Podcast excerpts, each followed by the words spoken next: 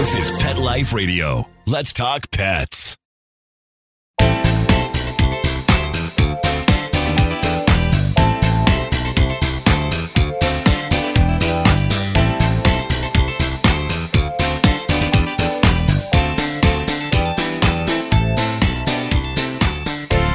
Welcome to Covered in Pet Hair, a bluesy show for pet lovers on Pet Life Radio. I'm your host, Isabel Alvarez Arata, and today I have the pleasure to have a drink and a chat with an expert in care with consent. I'll tell you all about her and introduce you as soon as we come back from these messages from our sponsors. Take a bite out of your competition. Advertise your business with an ad in Pet Life Radio podcasts and radio shows. There is no other pet related media that is as large and reaches more pet parents and pet lovers than Pet Life Radio. With over 7 million monthly listeners, Pet Life Radio podcasts are available on all major podcast platforms, and our live radio stream goes out to over 250 million subscribers on iHeartRadio, Audacy, TuneIn, Stitcher, and other streaming apps. For more information on how you can advertise on the number one pet podcast and radio network, visit PetLifeRadio.com slash advertise today. Let's Talk Pets on PetLifeRadio.com.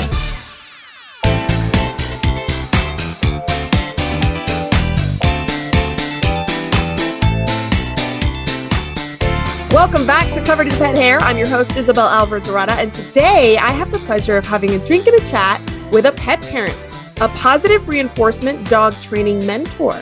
She's a CDBC and a CPDT KSA.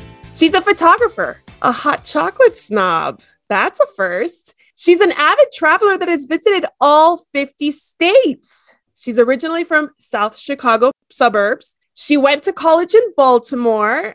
I just learned was art school. Very cool. She was a proud Marylander for many, many years and currently lives in Portland, Oregon. She's wife to Mark, mom to Callan. Yeah.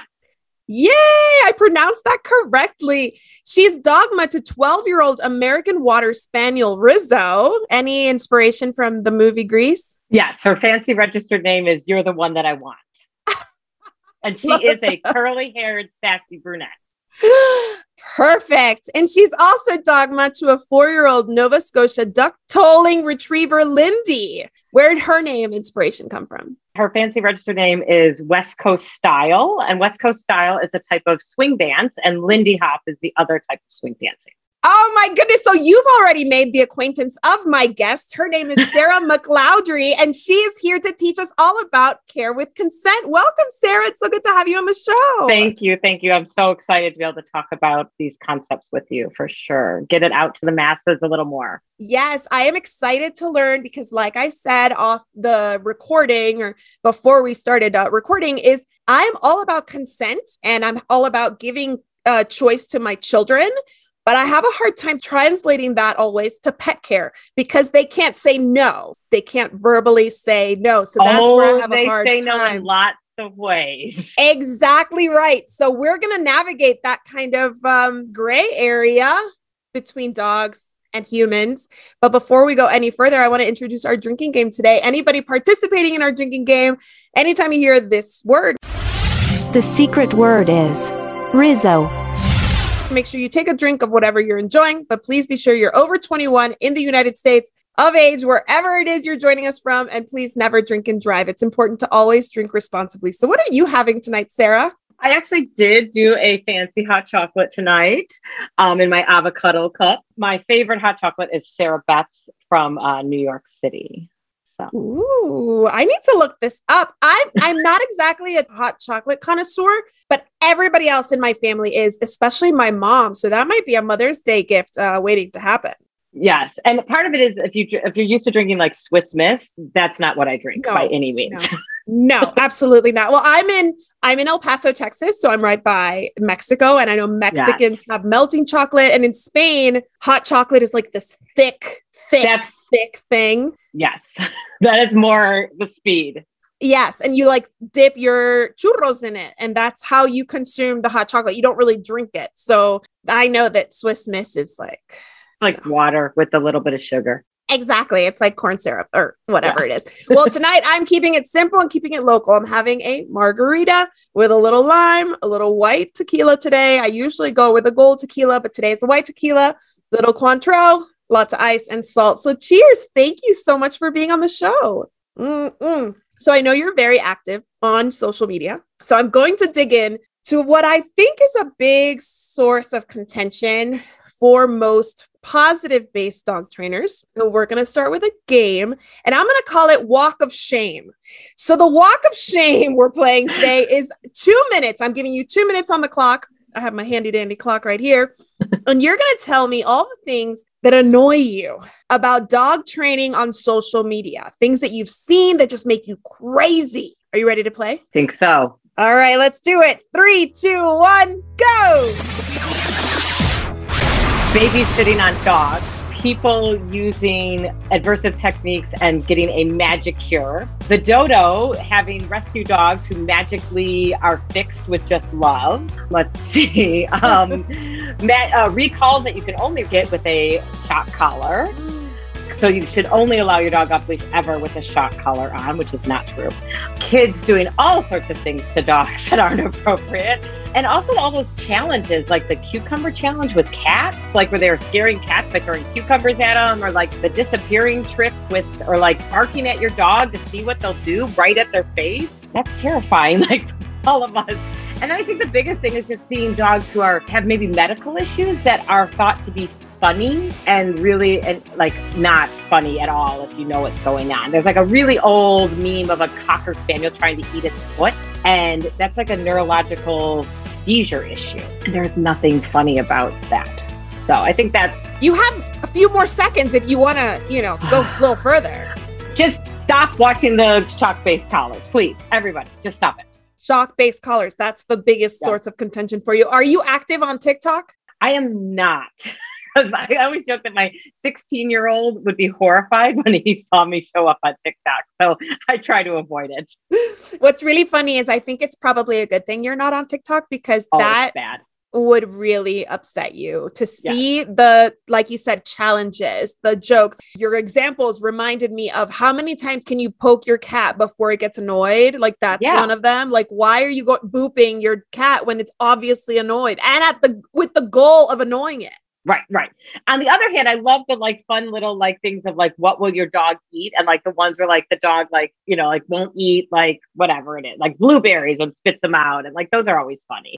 Yeah. Because my dogs will eat anything. So you know, my dogs used to eat anything, and the older they get, the more they're like, mm, I don't want that. Just give me, give me the really good stuff, or don't give me anything at all. All right. So you have been a dog trainer for 18 years, which yeah. is a really long time for this specific industry because science has changed so much. Approaches. And I will say, I've been a professional trainer, a professional positive reinforcement trainer for 18 years. I've been in dogs much longer than that. Wow. So that is crazy to me. So, because again, like the industry has changed so much that I'm sure you have changed as a trainer right. and your approaches have changed and your clients have changed, hopefully mm-hmm. for the better. hopefully. so, tell me, first of all, what are the CDBC and CPDT KSA stand for for those that aren't familiar or that are watching? Sure. And I have a lot more titles beyond that. Those are just the big ones. Um, certified Dog Behavior Consultant through International Association of Behavior Consultants, IAABC. And then the other one is CPDT-KSA, and that is the Certified Professional Dog Trainer Knowledge and Skills Assessed. That's what the S stands for. So is the CDBC is that a specific coursework that you take and then a test or is that a test based on your experience? It's a test and case studies that you have to submit mm-hmm. and your case studies need to be one where it's dog dog aggression that have caused damage, human directed aggression that has caused damage and then like the third one was like a breed specific issue or um, there's a couple other like things that you could do but it is for people who cdbcs are really a step above it is people who are working with heavy behavior cases okay okay this is yeah. not puppy pad training no not at all yeah and and the then the test comp- component is all about the science behind training and everything like that Yes, absolutely. Okay. So, like I said, you've been a professional dog trainer for 18 years. How has the industry changed in that time? in so many ways. First of all, YouTube like didn't exist when I started. And so the ability for people to gather information has gone way up. Um, for both clients and other dog trainers. And so it's really exciting to see how I'm friends with people in Sweden. I'm friends with people, you know, like all over the world that I couldn't have been and have these type of relationships had it not been for YouTube and Facebook and things like that. And really sharing a lot of great information that we wouldn't have gotten otherwise. So that's the good side of things. The bad side of things is there's a whole lot of people because it is a completely unregulated industry that there's a whole lot of people doing out really horrible things in the name of training and that people see just maybe the end results and don't have any clue about how the person got from A to B or what fallout there is from that. Right. Or if it lasts. Like, sure, Yeah, just that- because it got Yeah, a behavior to change for a week doesn't mean that it's going to stay that way. right way. and so yeah i came into positive reinforcement dog training through my husband's uh, we all refer to him as bailey bad lab um, he was my husband's service dog actually. My husband uses a wheelchair and he was dog reactive. And the final straw was the day he dragged my husband into the back of a volvo station wagon to try to get a dog in the station wagon. And he was wearing at the time which was considered horrifying he wore a shock collar and a prong collar at the same time. And that was horrifying back in 2000 sadly that's actually for the balance trainers the norm now how many collars can i put on the dog and so that was kind of my introduction of like this clearly was not helping the dog he was a trained service dog and this was only escalating and we really thought my husband was going to be killed Oh, wow, that's terrifying. Oh my gosh. Was the station wagon moving? No, thankfully not. It was in downtown Bethesda, Maryland at a stoplight, and Bailey took him and Mark off the sidewalk. Oh my goodness. Thank heavens that Mark and Bailey And are then I was okay. there too to like help them get back in onto the sidewalk and everything. It was quite, yeah, that was the final straw of like something has got to change. Right. And I didn't know it at the time that that was going to start my journey to become a dog trainer. So you weren't a dog trainer yet when this happened. Nope. Nope, not at all. And we took him to go see a veterinary behaviorist, Dr. Karen Overall, who was at the time up in University of Pennsylvania. Didn't know that that two and a half hour appointment was also going to change my life, but it did. That is so awesome. You consider her a mentor of yours? Yeah, definitely. I mean, it, she really started me off, and yeah, it was amazing. That is so cool. Who am I listening to there? That is the sassy brunette who I think is just. She normally just sleeps all day long. She's 12, has cognitive dysfunction. The time change has gotten her a little confused today. Oh yeah. Oh yeah. There's a lot of uh, confusion over here. I have two dogs that have cognitive dysfunction and I have two young children. So you can just imagine we are all out of sorts here. Uh, Well, I need to take a break, but I want to come back and dig in more to this care with consent concept that Yeah. you've come up with. Don't go anywhere. We will be right back after these messages from our sponsors. Molly, here's your dinner. Zeus, that's not your food. Don't let that happen to your precious cat. Elevate your cat's eating experience with the Cat Tree Tray. The Cat Tree Tray keeps your cat's food off the floor and conveniently located on the cat tree.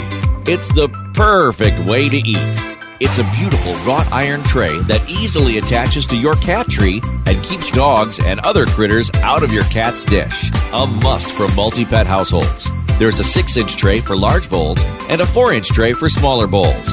Purchase your cat tree tray today. Go right now to cattreetray.com. That's cattreetray.com. C A T T R E E T R A Y.com. Let's talk pets Let's talk pets. on Pet Life Radio. Pet Life Radio. PetLifeRadio.com.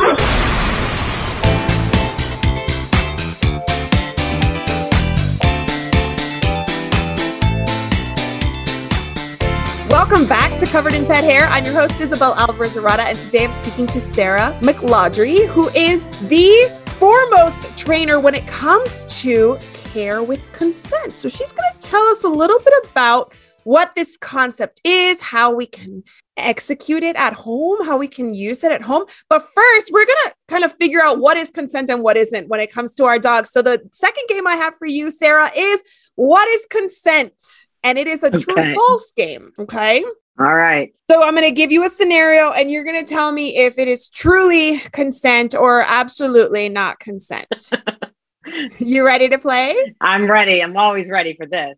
Awesome. Well, this is the thing. Some of these you might have to elaborate a little bit more because, like I I, said, this is something that I'm still wrapping my head around. I am all for consent in every relationship, in every scenario. That is how you build respect and relationships. But it's sometimes hard to understand. And we don't have any videos. Did you ever watch that consent video about the tea for humans? Yes. Yes. That is such an effective way to teach consent for humans but i feel like we need maybe you need to uh, put out a similar video for Ooh, I dog think- consent Yes. Okay. Yep. so for those who are watching and didn't watch that video about consent it was about tea it was basically you have the great intention of offering tea to somebody but if they say no you don't push it if they say maybe later, you wait. Like all the scenarios about offering somebody a cup of tea, it teaches you consent that way. So let's try to make that happen here. Yeah. I will say that my 16 year old, whenever he, he feels like we're pushing him, he'll always be like, I don't want your tea. Okay, so perfect. Yeah. I can't believe that resonated so much that it's like something that you talk about all the time. I need to start teaching my kids this. Like, I actually, I just, as I was talking to you, I was like, I need to remember to show that video to my four and a half year olds because it's super effective. Okay, so here we go back to the game. So, is shoving a pill into a dog's mouth, then blowing in their faces so they'll swallow it, is consent?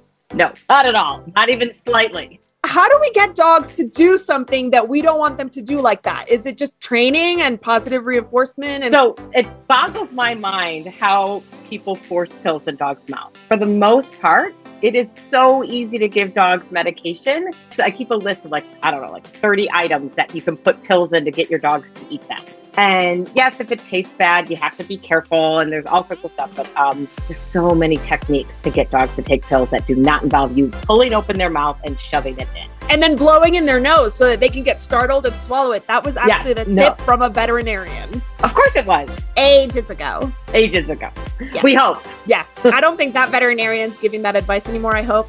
Okay. Placing a scat mat or similar deterrent on a couch to keep my dog off of it. That's consent. No, that's just punishment. Ah. So even though they have the choice of going up to the couch or not, it's punishment because once they do go up on the couch, they get zapped. Yep. And it's not giving them an alternative to be of what to do. The consent part of it would be like almost on, on your side consent of like if they came up and had a behavior that they did to ask to go on the couch, that would be your consent to have them come up on the couch. Ooh, I like that. Okay, yeah. I'm a big believer in tell them what you want, not what you don't Yeah. want, right? Yeah. Installing a doggy door so my dog can go out whenever he wants. Consent, not consent, neither. Oh, totally. I mean, I neither, but I would say consent because they get to choose when they want to go out. They don't have to wait for you to help with that. Of course, there's always a downside of doggy doors about like critters Yes. coming in and things like that, but or dogs recreationally barking in your yard. Um, Ah, yes, yes. We actually have tarantulas in El Paso, and the first time Okay, we yeah, found a tarantula was on the doggy door of our patio. We don't have it open to the house. Yeah, Our the yeah. previous owners installed it, but that thing was about to go into my patio through the doggy door, and I oh, was no, like, no. "This is what people say about not having doggy doors." The tarantula was yay big. And I don't mind spiders at all, but if you told me that story with a snake, uh uh-uh, uh, i am out of here. Gone. Exactly. Or any any scary Yeah. animal, really. All right. Putting my dogs in a room when guests come by to keep them from interacting with strangers or interacting with like young children, is that consent? I would say not. That's not consent, but that's not what we look for when we talk about consent in relation to dogs. And so that is more, you know, if we have a dog who jumps on kids, that's a management issue where we're trying to make sure that the dog and the child is safe. You know, kids have to come first. I'm a mom too, and we have to make sure kids are safe. I always tell clients that just because your dog is friendly and you know they're friendly, that doesn't mean your guests like dogs or even are comfortable around dogs. And so but putting your dog away and having them scream for two hours while your guests are there, that's not okay either. It has to be a trained behavior. Got it. So the consent would be that they would go willingly Yes. after they've been trained to be comfortable in that specific room. Yeah. Yep. So like when I go to leave the house, I go to the dog cabinet and my dogs know that when I go to the dog cabinet, it means go into actually my office here and they will get treats for coming in the office. And this is where they stay when I am not in the house. Perfect. Okay. Yeah. Putting a harness on my dog to go for a walk. That can be a very slippery slope of consent. That's what I was thinking. And so I actually strong, I've been doing a lot of thinking and trying, I, I, don't teach puppy classes anymore, but I really think that a lot of our body handling and consent issues actually start when dogs are young and that very first interaction that people really inappropriately put on harnesses to dogs. And the reason I, I had a friend over who's, uh, my son had a friend over who's a longtime family friend, but not a dog owner. And she was helping my son put on a harness. And I was just watching this person who didn't know anything, which would be most first time dog owners. Right. And I was like, oh my gosh, this is why every dog hates getting their harnesses on. And, you know, you imagine you're dealing with a wiggly puppy and you're trying to snap it and then you flip their hair in it and, you know, all that stuff. So, yes, I work a lot with teaching dogs to have consent with getting their harnesses on and it is a easily goes down the wrong direction um, because it's a half what I call a gotta. Like at some point, like I don't want to walk my dog like my puppy who might slip their collar or be choking themselves pulling on a flat buckle collar. I feel like I've gotta get that harness on. And so that gets a little tricky too. From what I'm understanding, is maybe training on loose leash walking would be an alternative to forcing yes. the harness situation. Yes, or and also training the harness. And a lot of times, right. what we'll do is actually train if the dog has what we I call corrupt cue to the heart, like they see the harness and they're like, ah, we will train a whole new harness and start it from the get go. Oh, nice! Like a different yeah. style of harness. Yes. Yep. Yeah, different okay. material, something like that. So that they don't associate it with the, the one that they had trauma with. Okay, perfect. Yeah. Okay, so this one's a tough one because I think when it comes to consent, I think older generations specifically have like a hard time with it. They're like, oh, the kid's not going to consent to this. And the kid right. doesn't want their diaper changed. So that does that mean you don't change their diaper? You just leave them in their dirty diaper, right? You've heard that, right? I'm sure yeah, you've heard this in terms of like dogs as well. So this right. one is inspired by those people. Taking my dog to the vet for a checkup, even when I know he doesn't want to go. Is that consent? It is not, but that is where this all comes down to. And that falls into the category of is it, a, I'll use the term gotta, is it a gotta or a want? And so I know that you're fear free certified also, as am I. And there are times when, you know, my young dog just recently cracked a molar and she had to have her tooth removed. Like that was, she had to. Like Ouch. it was not going to go well. and, but that's a gotta versus, oh, I would like my dog's nails trimmed today. Even though you may think that's a gotta, it is never, nail trimmings are never a gotta. Mm. It can always wait until you have consent. That is perfect. Yes. And if you have a dog that hates nail trims and trips to the vets and stuff, like you said, fear free professionals. So fearfreepets.com yes. is where you should find your vets, your dog trainers, your pet sitters, your groomers, everybody. Yep. Because yep. I drive 30 minutes to my fear free clinic, past a lot of other clinics to go to mine. So, yes. Yes, it makes all the difference. I mean, it makes the treatments go better. They are more receptive to it. It's all better. So I love that so much. So you're an advocate for the term that you use is care with consent. Yes. So can you define that for us in the way that you would maybe for a client? Yeah. So in the dog training world, a lot of people talk about cooperative care. And cooperative care to me is like the gold standard. Cooperative care would be my water spaniel has a what we call cooperative jugular blood draw. She sits between my legs. Hi, Sassy. And she knows how to hold her chin up and she stays still while she gets a blood draw. All's good. That's awesome. But guess what? Sometimes we just need consent so that they know what's going to happen. So, um, a particular client dog that we have, we taught him to a traditional way of like maybe sedating a dog who's being aggressive is to push them up against a wall at a clinic.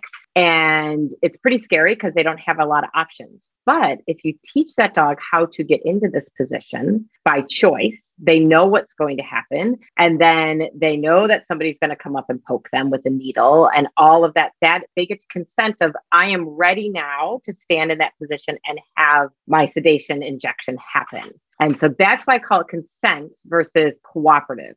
I don't know how totally cooperative that dog was, but there's consent. Rizzo needs a weekly bath for her allergies, and I walk her out to the bathtub and I have a I have a whole grooming setup in my my garage. I walk her to the bathtub and there's steps into it and I just hold her collar at the bottom of the steps and she when she's ready, she walks up the steps and gets in the tub herself.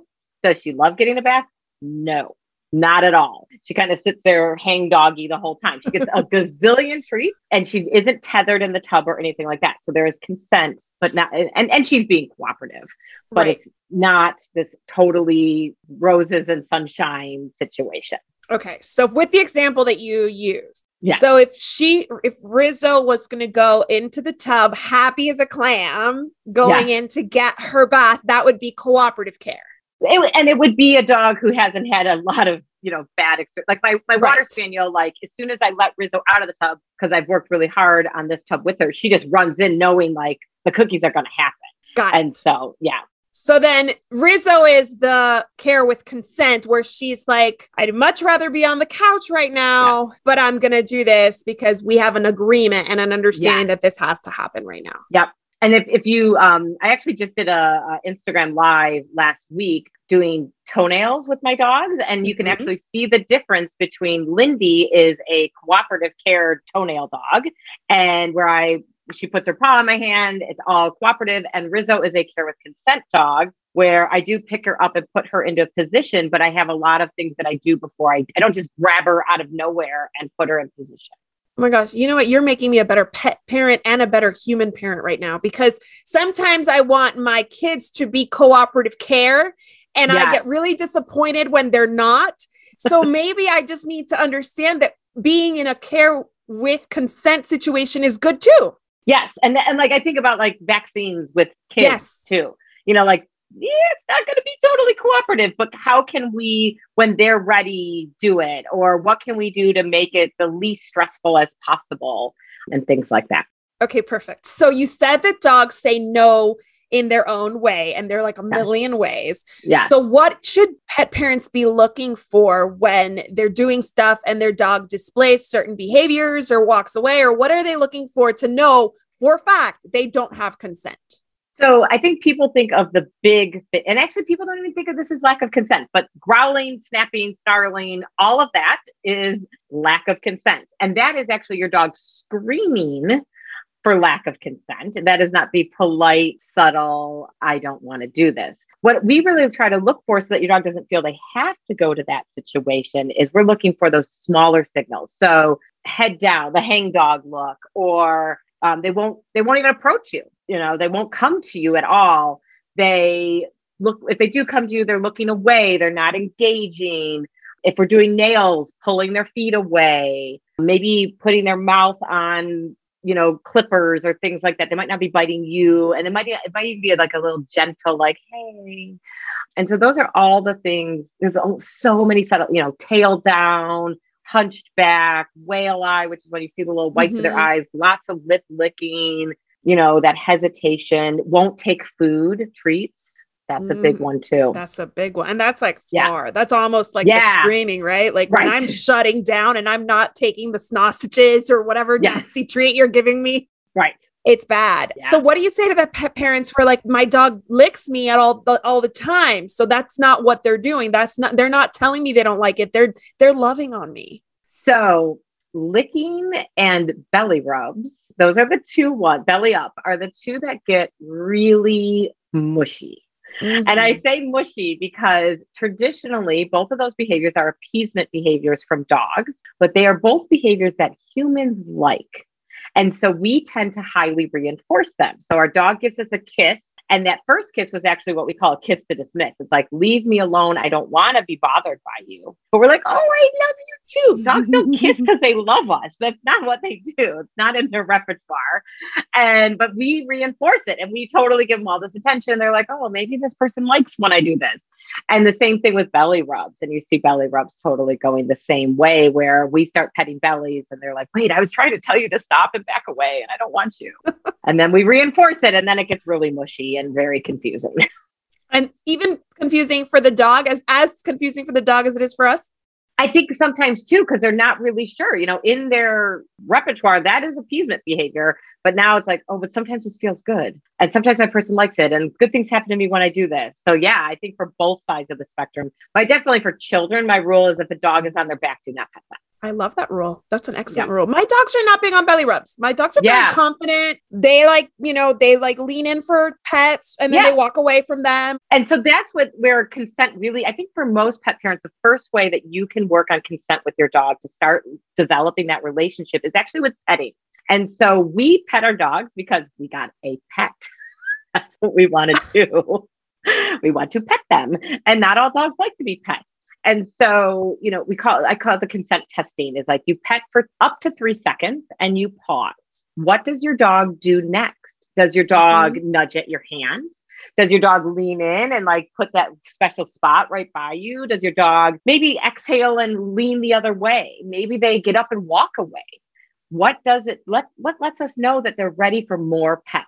And that's, right. I think, the very first way. And it's also a really great way for kids to start to learn about consent for themselves and for pets. Yes. Okay. So, what does it look like for us as humans to request consent other than other than waiting? Obviously, our three seconds. Right. So, um, with my dogs, I will. I when I want pets, I will actually like ask them to come over. I will give them like little hands out, like, "Hey, you want pets, right?" Like, and I put it on cue, like, "Do you want this?" And my water spaniel Rizzo does not like to be touched that way, um, and Lindy does, and she will come up on the couch and she will like squirrel, like she's like a pretzel dog and will like snuggle in and give yes. you her belly. And then if you don't pet her enough, she whacks you with her paw. And so that's how I know it's not about leave me alone. It's, hey, I want more pets. You know, people would be like, well, they're demanding pets. Well, guess what? She has no other way to communicate she would like more. Oh. And so, but I think what a lot of people see as demanding behavior from dogs is really dogs trying to communicate their personal needs. And it really, that is the consent part, is they're trying to communicate their needs. I had a dog, Socks. She died at the uh, toward the beginning of the pandemic who would always yeah. if you stopped petting her would paw you and she had a paw like twice the size of mine and these nails that you needed like garden clippers to cut and she would like scratch you to continue and yes when we first got her she was 6 months old and it was we worked with a balance trainer and we were told that she's dominant yeah no she just wanted some pets you know what's funny is the more I learn about dog training, I've been in the industry for 12 years, but I've been really with this show learning so much from dog trainers like you. The more I talk to more dog trainers, the more I learned that she was just an insecure, sweet girl that we totally mismanaged. Yeah, and we've all been there. So like I always tell people like don't beat yourself up for our past mistakes. I've done it too.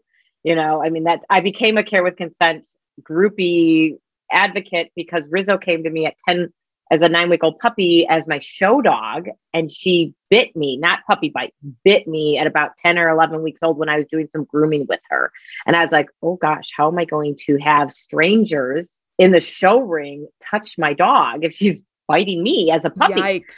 And she loves people. That's the other thing that's tricky about her. She acts like she loves everybody. And so, so yeah, I had to get really, really, really fast, figure out what I was going to do. Yeah, that's that's interesting that so early on you noticed that. Obviously, yeah. people would probably have just reinforced it and created a monster. well, and also I think so many people um that's the other thing too is for people who are watching this or listening to this that have young dogs is they don't necessarily grow out of it. If they have body handling issues and concern about things, they don't grow out of it. It only usually gets worse unless you get help. Oh, and for sure and it's just it's amazing how um and same with scared dogs things like that people oh they'll grow out they'll grow out of it Mm-mm. yeah uh, would you agree that these things have a way of escalating rather than yes. de-escalating especially with consent issues because we tend to push it push it push it and we don't realize sometimes how much they're trying to say no not right now.